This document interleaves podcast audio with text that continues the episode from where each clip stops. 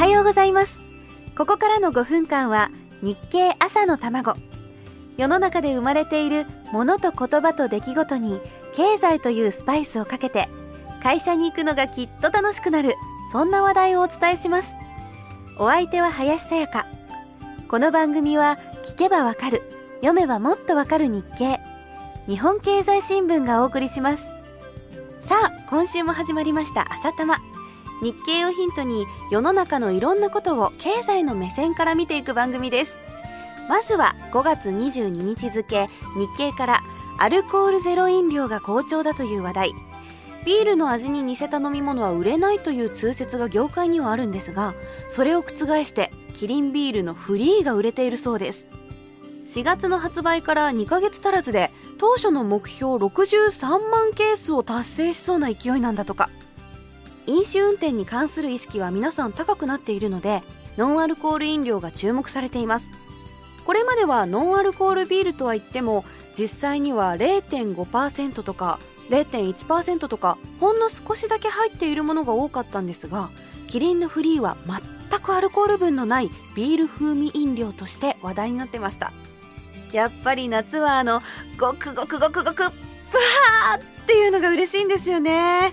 アルコールの入った方を飲む方も家計のためにビールではなくお値段の安い第3のビールにシフトしてきているという記事が5月21日の日経にありました。去年と比べて飲む量や飲む回数がビールも発泡酒も減っていますが第3のビールだけは増えてるんだそうですよ。さてちょっと複雑になってきました。分かっているようで分かっていないこのビールの分け方をチェックしておきましょう。発泡酒が話題になった時にマスコミでもたくさん取り上げられたのでよくご存知の方も多いと思います。要は税金の問題で原料の中に麦芽が何パーセント入っているかによって税金が変わるわけですね。発泡酒はビールに比べて麦芽の比率が低いのでさらに税金は安くなります。その分小売りの値段も低くできるんですね。さて第3のビール。これが今までの発泡酒とどう違うのかと言いますと一つは麦芽ゼロタイプ。これは麦ではなくて豆のでんぷんからビール風味の飲み物を作ります。もう一つは割るタイプ。これは発泡酒を薄い麦焼酎で割ってビール風味にした飲み物というふうに考えていただくと分かりやすいかと思います。発泡酒の時もそうでしたが売れると法律が改正されて税金が高くなる傾向にあります。